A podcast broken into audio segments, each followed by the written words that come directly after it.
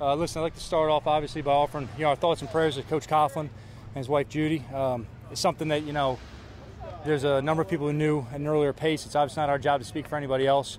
Um, look, what Coach Coughlin's done for the organization, for his players, obviously speaks volume. Uh, you know, he's even taken it further with those dearest to him and his wife. Um, so anything we do to support the family, as he supported the organization, we always will. Um, I'll say that, and obviously, Coach Coughlin's been great for me personally. So anything he ever needs from me, we'll be here for him. Uh, that being said, our focus today as a team is come up here and competing against a quality opponent.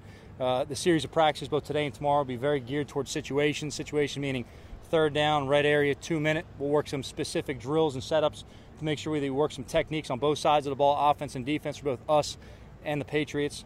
You know, to help us, you know, address some issues or some areas that maybe we hadn't had enough work on in camp based on the opponents we worked against or things that haven't specifically come up in the preseason games as of yet. So we're going to structure this working together. Uh, the pace of the practice will be working tempo. We're going to work together. We're going to stay up, stay off the ground. There's no cutting. Not looking to go ahead and live tackling, pointing these drills. There's going to be guys on both teams at different points in practice wearing red jerseys. We would treat any player with a red jersey, same as we treat a quarterback, punter, kicker, whatever it is. We're going to stay off them. It's going to be a non-contact portion. So that being said, I'll open up to any questions. Who will be wearing red for you guys? So when Saquon's here tomorrow, he'll be in a red jersey. As of right now, it's the only one we have. We're going to remove Kyle Rudolph off PUP. He's going to work mostly individual today, ramping up as soon as we can get him into team drills. I don't foresee that being these next two days, Paul. But as soon as we can get him involved with more team drills and build him up to where he's going to be, we'll go ahead and do that in timely manner. The Saquon issue, something that came up very last minute. This is something personal. It has nothing to do with football. This is something he communicated with me last week.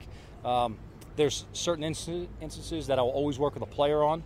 Uh, I'll let him speak for himself in terms of what it is. I'm not going to go ahead and air his business. You got that down from Pat? Cool, thanks. Uh, I'm not going to go ahead and speak on behalf of Saquon about his business. I'll let him address it if he feels like it. Um, but he'll join us tonight in the hotel and be with us on the field tomorrow. But not health or COVID related. Has nothing to do with health, nothing to do with COVID.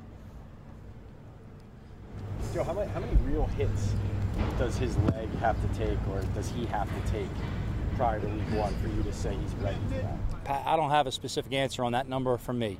You know, I'm relying a lot on the medical team right here. We've had lengthy meetings. We sat down the other day and talked for about an hour, specifically on Saquon, the plan for this week, and then going forward. Obviously, we're all looking in terms of what does the short-term picture like in terms of the start of the season? What's the long-term picture look like based on if we rush him back or if we take our time and where he's right at? So we'll put him in the red jersey. The most important part is for him to get out here and get football movement, you know, reaction on movement against an opponent. He hasn't seen seven on seven yet. He hasn't seen 11 on 11 yet. These things we have to build up with him. Uh, we've talked with the other coaching staff as they have with us about their players.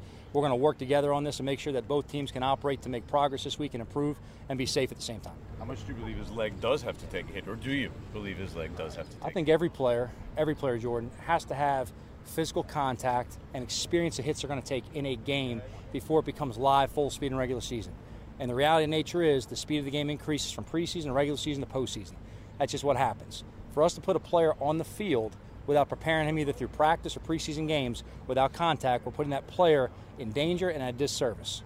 I know a lot of people want to put their head in a, in a box and pretend it doesn't exist, doesn't happen. The reality is, when you go out there in Denver, Washington, Atlanta, that's live bullets now. They're flying around, they're trying to hit our players as hard as they can, as we are to them, you know, make good form tackles and end the play. So the best thing you can do for your players is prepare them for what they're going to see by putting them in controlled situations, experience the technique, let your body get used to the contact and the collisions are going to happen in a game, and then build on that as it goes into more 11 on 11 situations. So I don't have a number of hits, Pat, to go back to the original question, Jordan, for you in terms of is it necessary? I would absolutely say that contact of some form is absolutely necessary.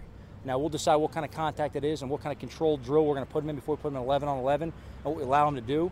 But before I put him out there in live contact and just say, you know, Godspeed, we're going to make sure this guy's prepared because my number one priority is his health. Before anything else, it's the health of the player before we get on to anything else.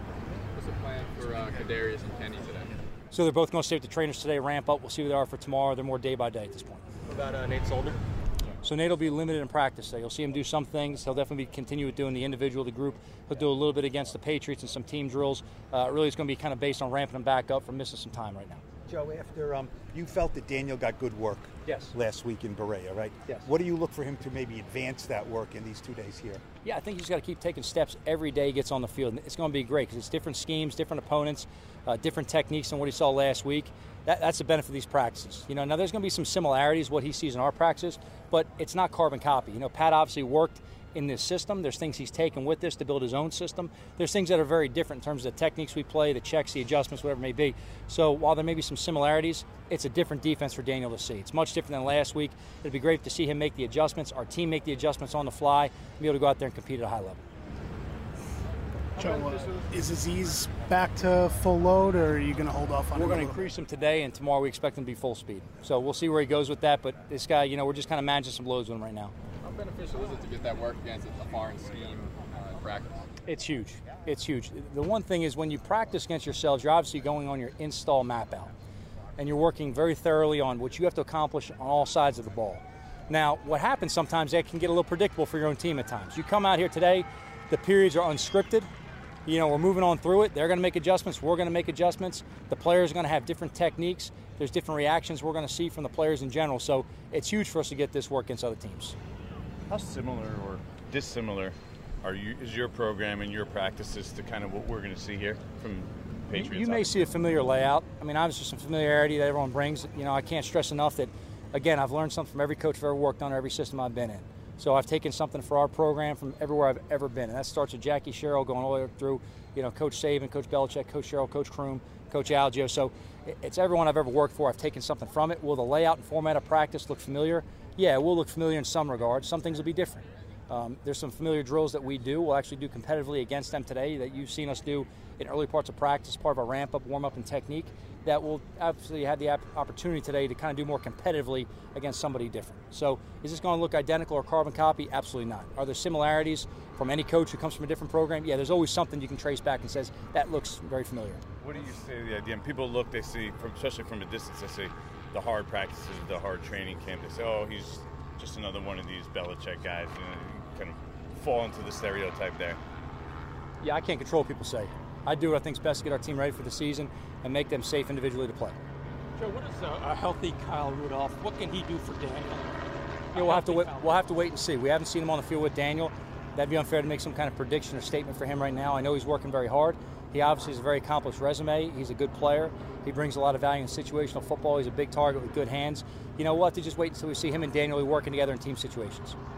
Joe, will your reps and how you dole them out be any different than what you did in Cleveland last week because you expect the quote unquote first teamers to play a lot more on Sunday night?